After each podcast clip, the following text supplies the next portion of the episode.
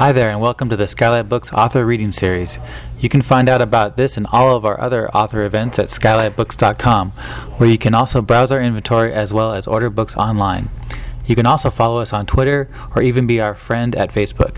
If you would like to talk to a real person, we can be reached at 323 660 1175. Thanks for listening and enjoy. Um, we're always happy to have James Ellroy here. We've had him here several times, and he's always a hoot. And we always tell people, you guys got to come check him out. Uh, he's uh, very near and dear to the store.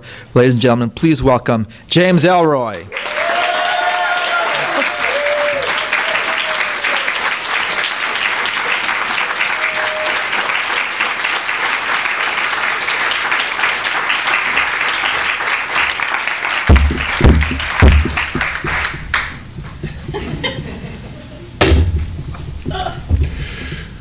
Good evening, motherfuckers. Thank you for coming. I realized that you had options tonight. You could have stayed home, indulged your drug habits, attended to your sex lives, and your fatuous worship of President Barack Obama, and you didn't. You came here to see me, and I am nothing but grateful. T.S. Eliot wrote If you came this way, starting from anywhere, at any time, and in any season. It would always be the same. You would have to put off sense and notion. You are not here to instruct yourself or to inform curiosity or to carry report. You are here to kneel where prayer has been proven valid. And for me, James Ellroy, the death dog of American literature, what better place to bow my head in prayer than a place like Skylight, which worships the printed word on paper to the exclusion of cyberspace and the internet invaders?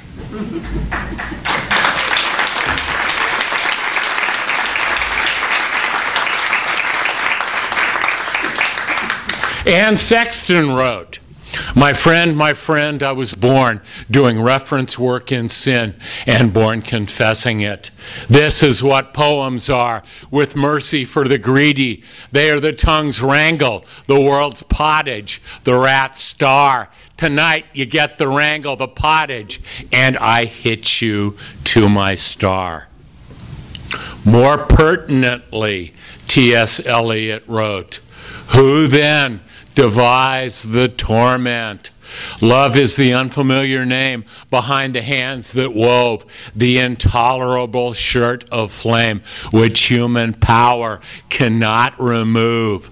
We only live, only suspire, consumed by either fire or fire. Eliot was writing about the sacred conjunction of men and women and about sex. And this book is about my five decade long search for she, her, the other. It is a book with a happy ending, a non sequitur in my overall career if you fuck up persistently and you try for discernment, sooner or later you may get lucky. A swoony Swami said this Take note of what you are seeking, for it is seeking you. That dictum circumscribes the journey that informs the 54,312 words of this text.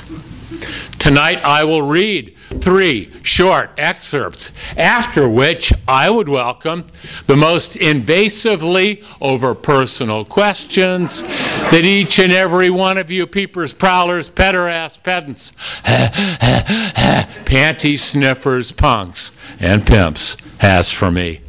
Ladies and gentlemen, the Hilliker curse.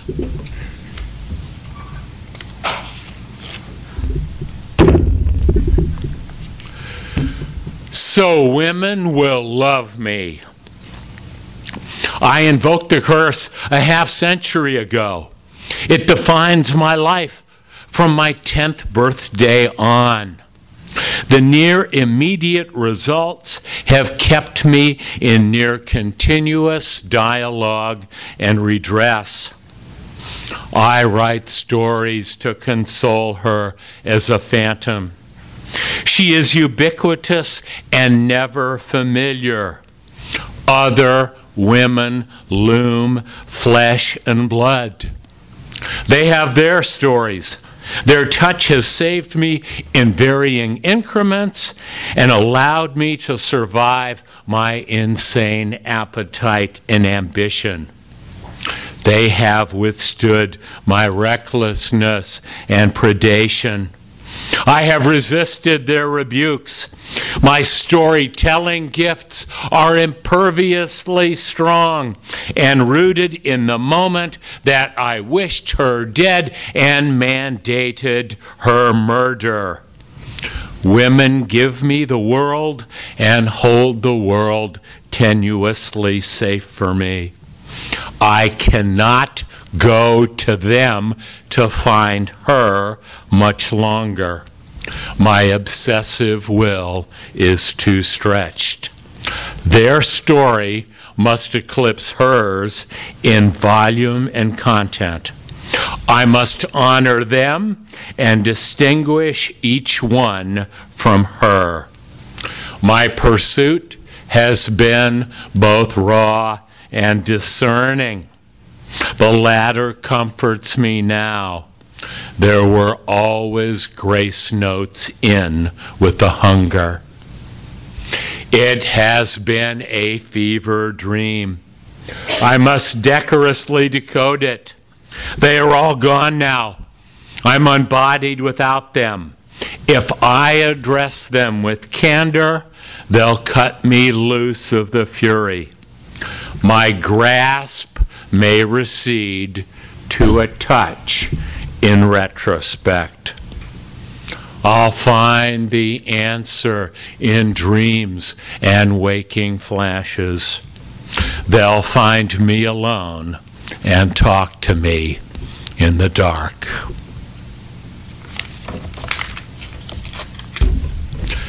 Madison, Wisconsin was lake bound and penguin shit cold. A snow covered field flanked Aunt Leota's house. I got into a snowball fight the first day. An ice crusted ball busted up my face and loosened some wobbly teeth. I holed up in a back bedroom and brooded. My cousins were off being happy kids at Christmas. Jean Hilliker was off with plain Jane, Aunt Leota, and Porky Uncle Ed. Uncle Ed sold Buicks. My mother purchased a red and white sedan from him. The plan? Drive the fucker back to LA after New Year's.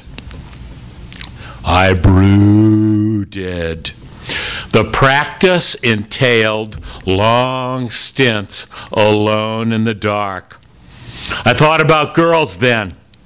I brain screened girls I had seen at school and at church. It was a pure visual panoply. I did not impose storylines. I have formally brooded through to this moment. I lie in the dark, shut my eyes, and think. I think about women primarily. I quite often tremble and sob. My heart swells in sync with women's faces merged with improvised stories. History intercedes. Great public events run counterpoint to deep human love. Women glimpsed for half seconds carry a spiritual weight equal to my long term lovers. Bum fuck Wisconsin was a drag. My mouth hurt. That fucking snowball sliced my lips. I couldn't kiss Christine Nelson from school. My dad said he knew a TV babe named Chris Nelson. She was married to a Hebe named Louis Quinn. Chris was a nympho. She flashed her snatch at him at some movie biz party. The adults came home. My mother brought me a library book. It was wholesome kids' fare full of mystical shit. It pertained to witchcraft, spells, and curses. My mother turned the bedroom lights on. I had to read rather than brood. The fucking book jazzed me. I tore through it Quicksville. It felt like it was written for me. The mystical jive derived from my ancestral home of bumfuck Great Britain. Magic potions abounded. Warlocks guzzled secret brews and had visions. This wowed the incipient booze hound and dope fiend in me. The overall text buttressed religious lore I believed in then and believe in today. There is a separate world we cannot see. It exists separately and concurrently with the real world. You enter this world by the offering of prayer and incantation. You live in this world wholly within your mind. You dispel the real world through enforced mental discipline. You rebuff the real world through your enforced mental will. Your interior world will give you what you want and what you need to survive. I believed it then.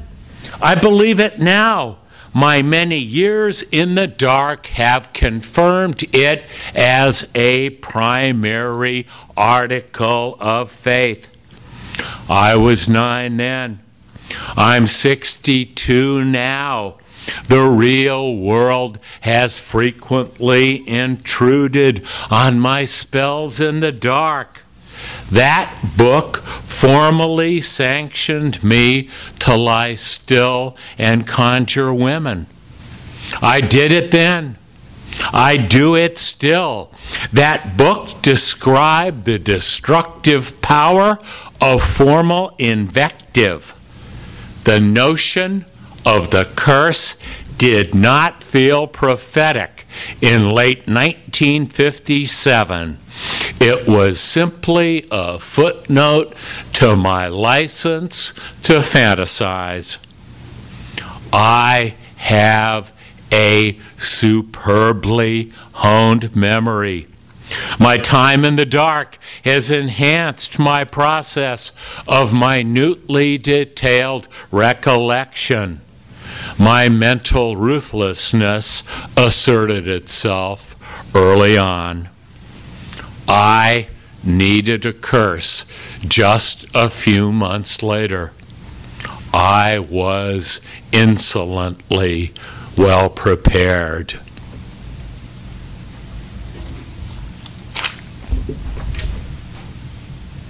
I said, You knew before I did. That's what gets me. She said, You're saying that you always know before the woman does. I said, Yes. She said, It's called projection. It's why standard gender roles have remained in place for eons. I said, I hate to consider myself predictable. Oh, you're not. Your single mindedness is so furious that it recasts projection and puts you in an entirely different league. And you knew that immediately. That first day we met, instantly, I said, You were married. You had two daughters. She said, When has that ever stopped you? I said, You might have considered it a pathologically ingrained pattern.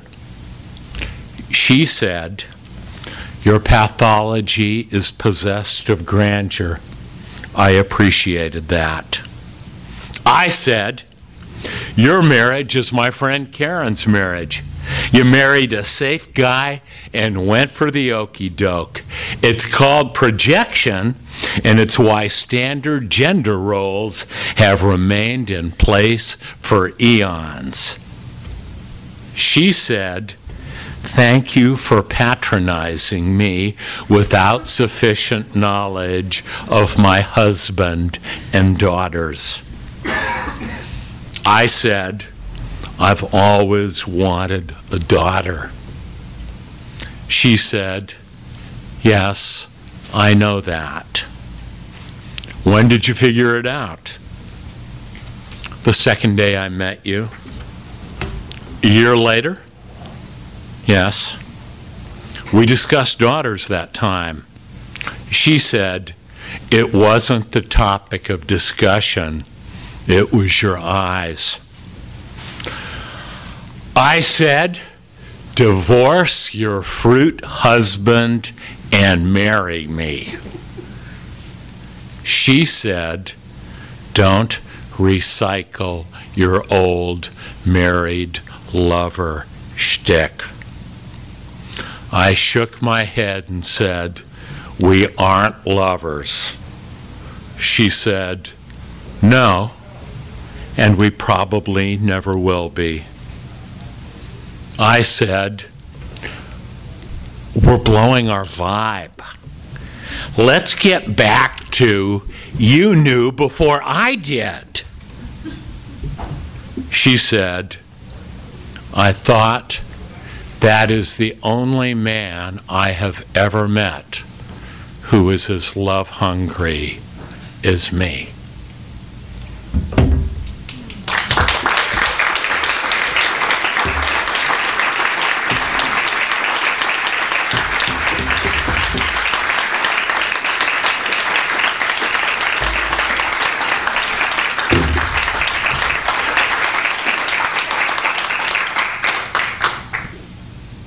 Each and every one of you buy 1,000 copies of this book tonight, you will be able to have unlimited sex with each and every person on this earth that you desire every night for the rest of your lives.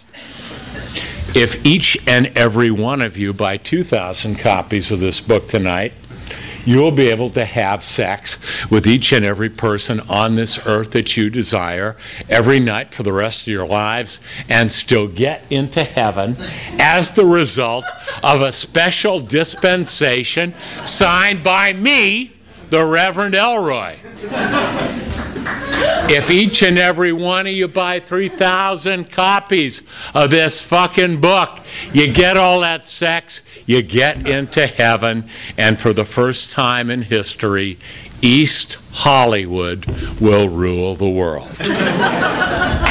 you heard it here first off the record on the QT, and very hush, hush.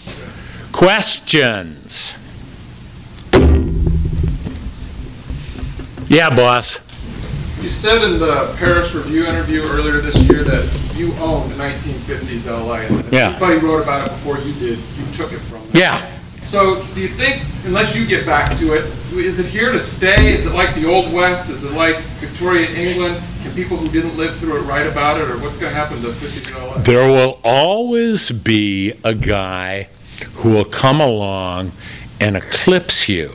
Very few artists are uneclipsable. there are two that come to mind most frequently. The greatest artist of all time, Ludwig von Beethoven, and yours truly, James Ellroy. Beethoven owns music. I own a certain aspect of LA.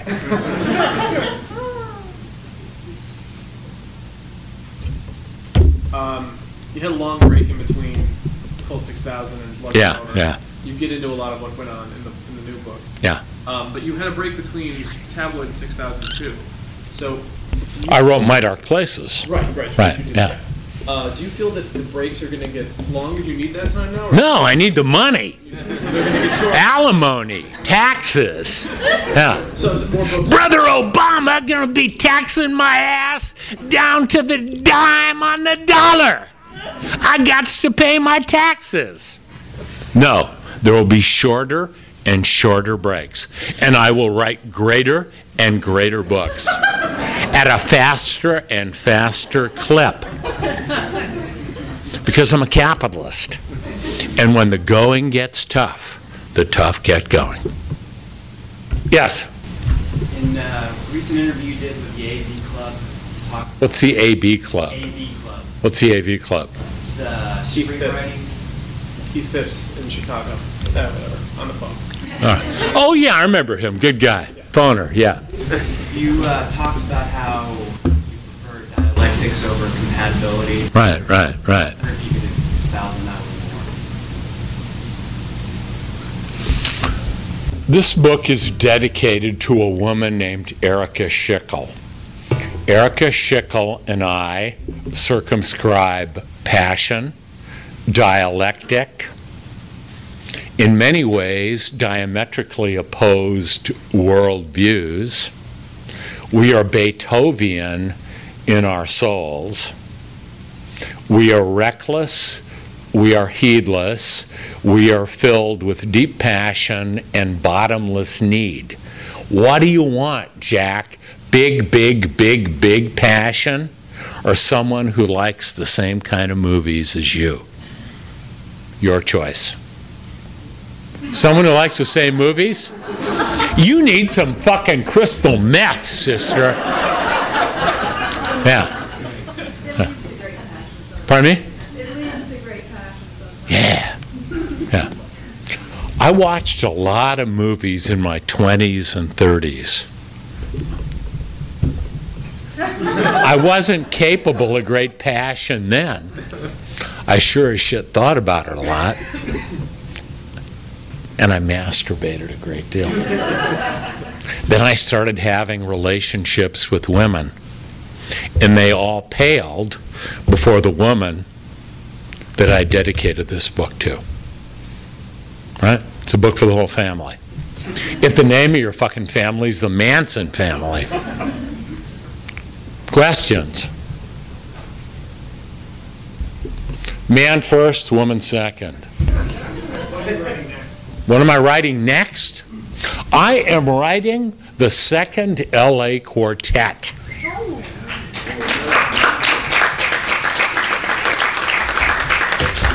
The first LA Quartet, the Black Dahlia, the Big Nowhere, LA Confidential, and White Jazz, cover 1947 to 1959. The Underworld U.S. Tri- a trilogy, American Tabloid, The Cold 6000, and Bloods a Rover, 58 to 72.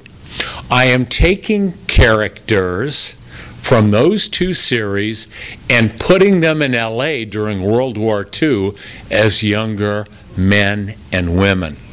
The first book will be LA, the month of Pearl Harbor. It's a book for the whole family. if the name of your family is Admiral Yamamoto. Admiral Yamamoto said something great, though. What did he say? Does anyone know? Oh, yes. The day after Pearl Harbor, Yamamoto knew it was over. He said, What I fear we have done is to waken a sleeping giant and fill him with a terrible resolve. The second LA quartet is my love song to America. Next question. Yes, How did you meet her? read the Hilliker curse. I'm, I'm planning on that. Pardon me? When I see your you. Read the. I don't want to. There's 150. I don't want to fuck it up for everybody. Yeah. I just wanted to make sure that was in the book. It's in the book. Trust me. Why back to LA? Why back to LA? Why'd I come back here? Yeah. It's where I come when women divorce me. I didn't know where else to go. I have so many friends on the Los Angeles Police Department that I can kill people who give me bad reviews with impunity. Why live anywhere else? And why back in the writing as well? Write about it again. When you know, you know. The LA Quartet, the earlier novels, my two memoirs, my books of journalism, short fiction. I want to live imaginatively in LA the rest of my life. Um, where in LA do you, or what neighborhood do you like, if you don't come back to? Or like, where is your first, Where do I live now? you live in LA now? I live in LA now, yeah. Yeah. I guess, yeah, I guess where you live? I live south of Hollywood on the edge of Hancock Park. Uh, Shittsville, USA. Woman over here. So, uh, first off, thanks for introducing me to uh, quite interesting vocabulary early on. Thank you. It was enjoyable. But more off, I want to know where you got it from. Like, was that something, this kind of lingo, something that was around your home? Or is this something, an infatuation that you have that you grew, grew to love?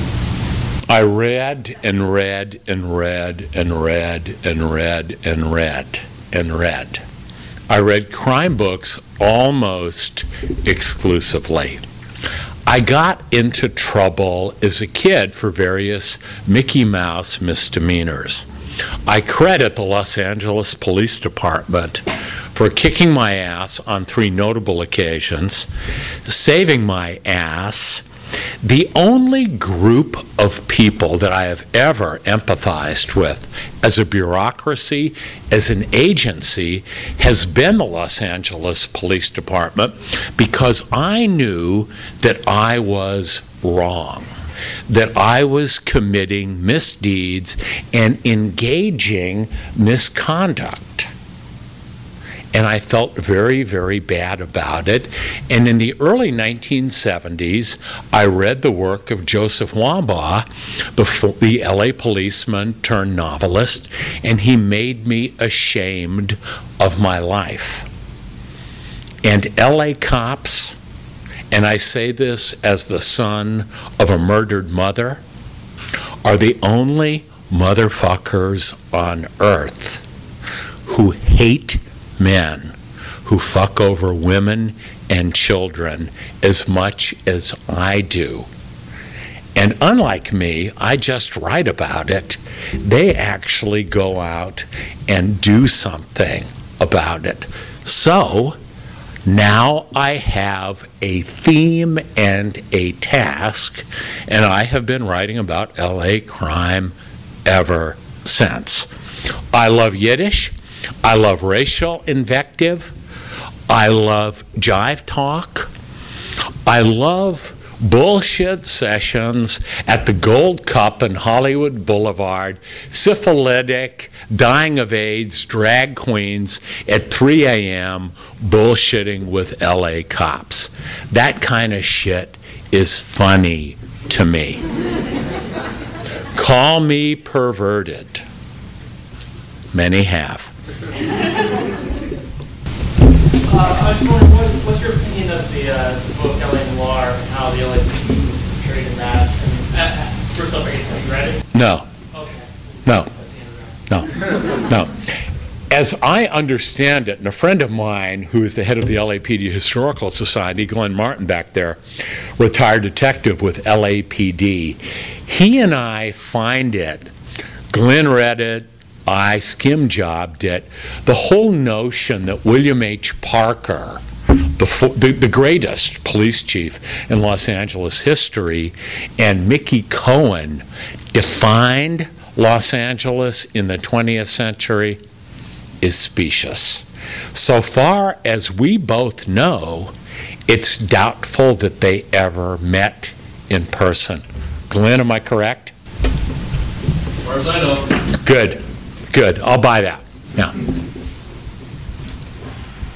Yeah. Uh, In the book, you, you sort of poo-poo your journalism and short stories that you did in the past. Um, Do you foresee doing that kind of work in the future at all? No. No. No. I don't poo poo journalism. I redress my character defects in writing my book, My Dark Places, because I reinvestigated my mother's death and knew going in we would not find the killer. And I knew as a seasoned dramatist already that the book had to portray my arc of reconciliation with her. I redress that imbalance in this book. My mother and I comprise not a crime story, but a love story. It's, um, you got a TV show coming up, is that gonna happen? Yeah, it's going to happen. My show, James Ellroy's LA City of Demons, will debut on the Discovery Channel in the winter. I am the star, the personality, the narrator. I write every single word. There are archival crimes, historical footage. There are more current crimes. I offer my extremely right wing, pro police opinions at great, great length. And I have a sidekick who is a talking police dog who is based on my dog Barco, who we will see on the other side.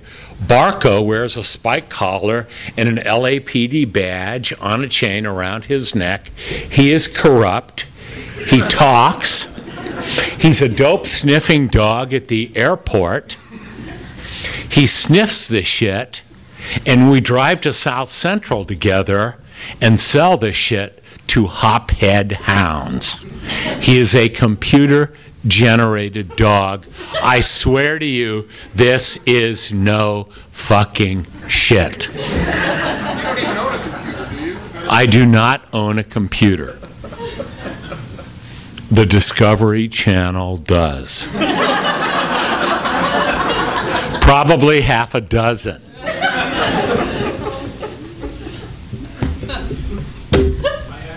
Few years ago, I asked you who the biggest asshole you ever caddied for was, and you said Glen Campbell. Now, years later, I'm, I'm curious who the nicest person you ever caddied for Bel-Air was. Farrah Fawcett was very nice. May she rest in peace. Yeah. And secondly, uh, are you enjoying the City of Bell stuff right now? I know nothing about what's going on in the city of Bell. I don't read newspapers. I don't go on the internet. I don't watch TV. I don't go to movies. I ignore the world. It allows me to live in LA the month of Pearl Harbor with that much greater acuity. Ask me about Pearl Harbor. I'll have some answers. Did America know? Pardon me? Did America know? No. Pardon me? What did happen? Lots of groovy shit. And when you read my book in three years, you're going to know all about it. Has the uh, curse been lifted? Yes.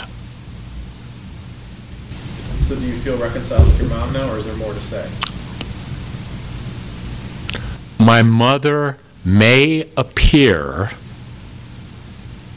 as a rookie Navy nurse the month of Pearl Harbor having an adulterous love affair with soon to be Chief William H. Parker. When in doubt, rewrite history to your own specifications. Make sure everyone that you write about is dead, or they will sue your ass. Are you still waiting for Clinton to croak so you can whip out your book? Clinton does not look good. I think Clinton is on the sauce and his days are numbered. I wish no one dead. Let's see what happens. Yeah. I was going to ask about that. You said right about the dead people, because you have one of the stories where you have Sammy Davis Jr. and, uh, you know, Frank Sinatra. Uh, Tijuana Mon Amour, yeah. Crazy. Yeah. Crazy shit, yeah. that if they're dead? Nobody- Absolutely. Yeah, yeah. Yeah. Don't die. I'll write about you. But before you die, give me a fucking hair transplant. Because of my charisma and your hair, I'd run the world. Three more questions. Yes. Do you see yourself um, writing about um, more recent years, like going past 72? No. No. 1972 concludes, it's the end of my chronology as a historical novelist. Why those three passages tonight? They are indicative of the moral and spiritual thrust of the book. When in doubt, read short, read to the point, interact with the folks. Who wants to see someone read for 40 minutes, hem and haw, scratch their balls, lose their place, cough, take sips of water, apologize for losing their place, and do everything short of take a shit on stage? Or do you want someone 12 minutes in and out? Let's get to it. What do you want? The latter, right? Right. The shitting would be interesting. I wouldn't go that far. Yes, woman over here. So now that you've Each the Hill of First Earth, your novels have always been uh, tad dark. So now that you've kind of reached a, uh, an agreement with the women, the, the female race, uh, are you going, are your newer books, such as Monk of Pearl Harbor, going to still have that darkness, that tainted, that taintedness, or do you think you might have an altered perspective? Life is consciousness. Great human love will only expand your consciousness. If your consciousness expands, you will write greater, deeper, more spiritual, dare I say it, more profound books. That is my intention. Two more questions. Yes? Did you ever put uh, the Manson down in any of your No. Manson family is a snore. I don't care. They don't vibrate my Vindaloo. Yes. The Hillside Strangler? Strangler, that kind of The Hillside Strangler does not vibrate my Vindaloo. No. I'm reading your stuff, we, we lived in Silver Lake for a while, and, you know, I know the places, I can see them, I can feel them, but that was the time period that I was here, Yes. so Yeah. Well, Angelo Buono, one of the two, died in 2002, and it's a damn fucking shame that Ken Bianchi never went to the green room. C'est la guerre. Maybe somebody will shiv him on the prison yard. Who knows? One can only hope. Yes. Uh, during part of LA still feels like, or looks like the LA remember. Frankly, no. Come on, a couple more. Yeah, man in the back. Have you visited all the locations that you've written about, all the addresses in, in, in your uh, old the LA Quartet? No. No. No. Here's the truth. I make most of this shit up. it's what people don't want to hear. No, no, you don't get it. I wasn't born during Pearl Harbor. I make most of this shit up. Two more questions. We have one- Darling, yes. I'm just wondering, we have any opportunity to see you and this mysterious woman on stage locally in the next couple of days?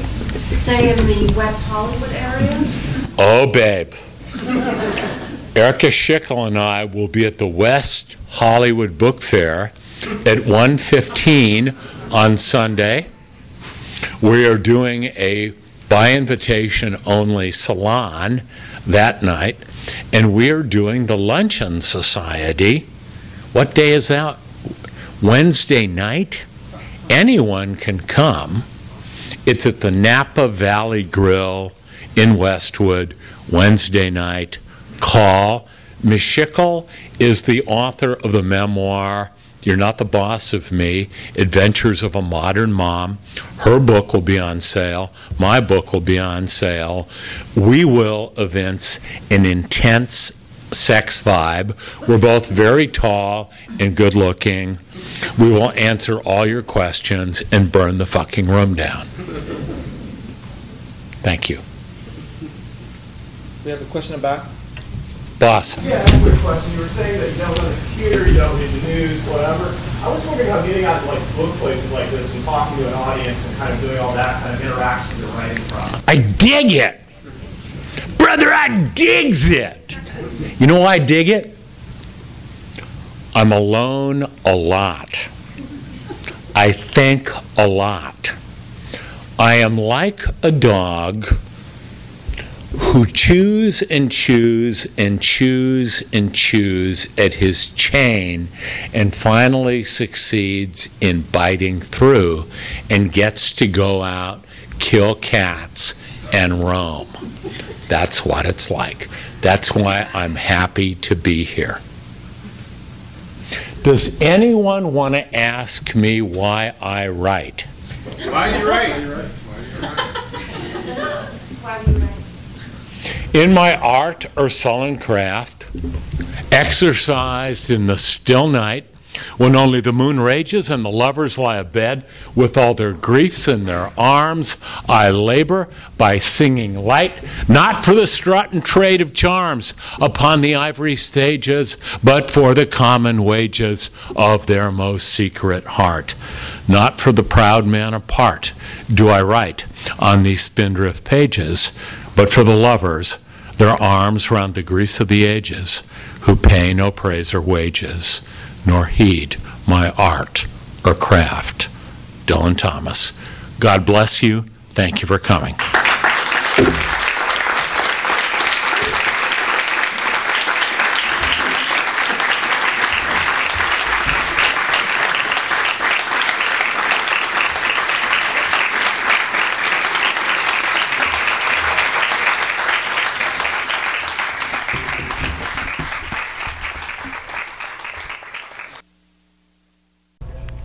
You've been listening to the Skylight Books author reading series.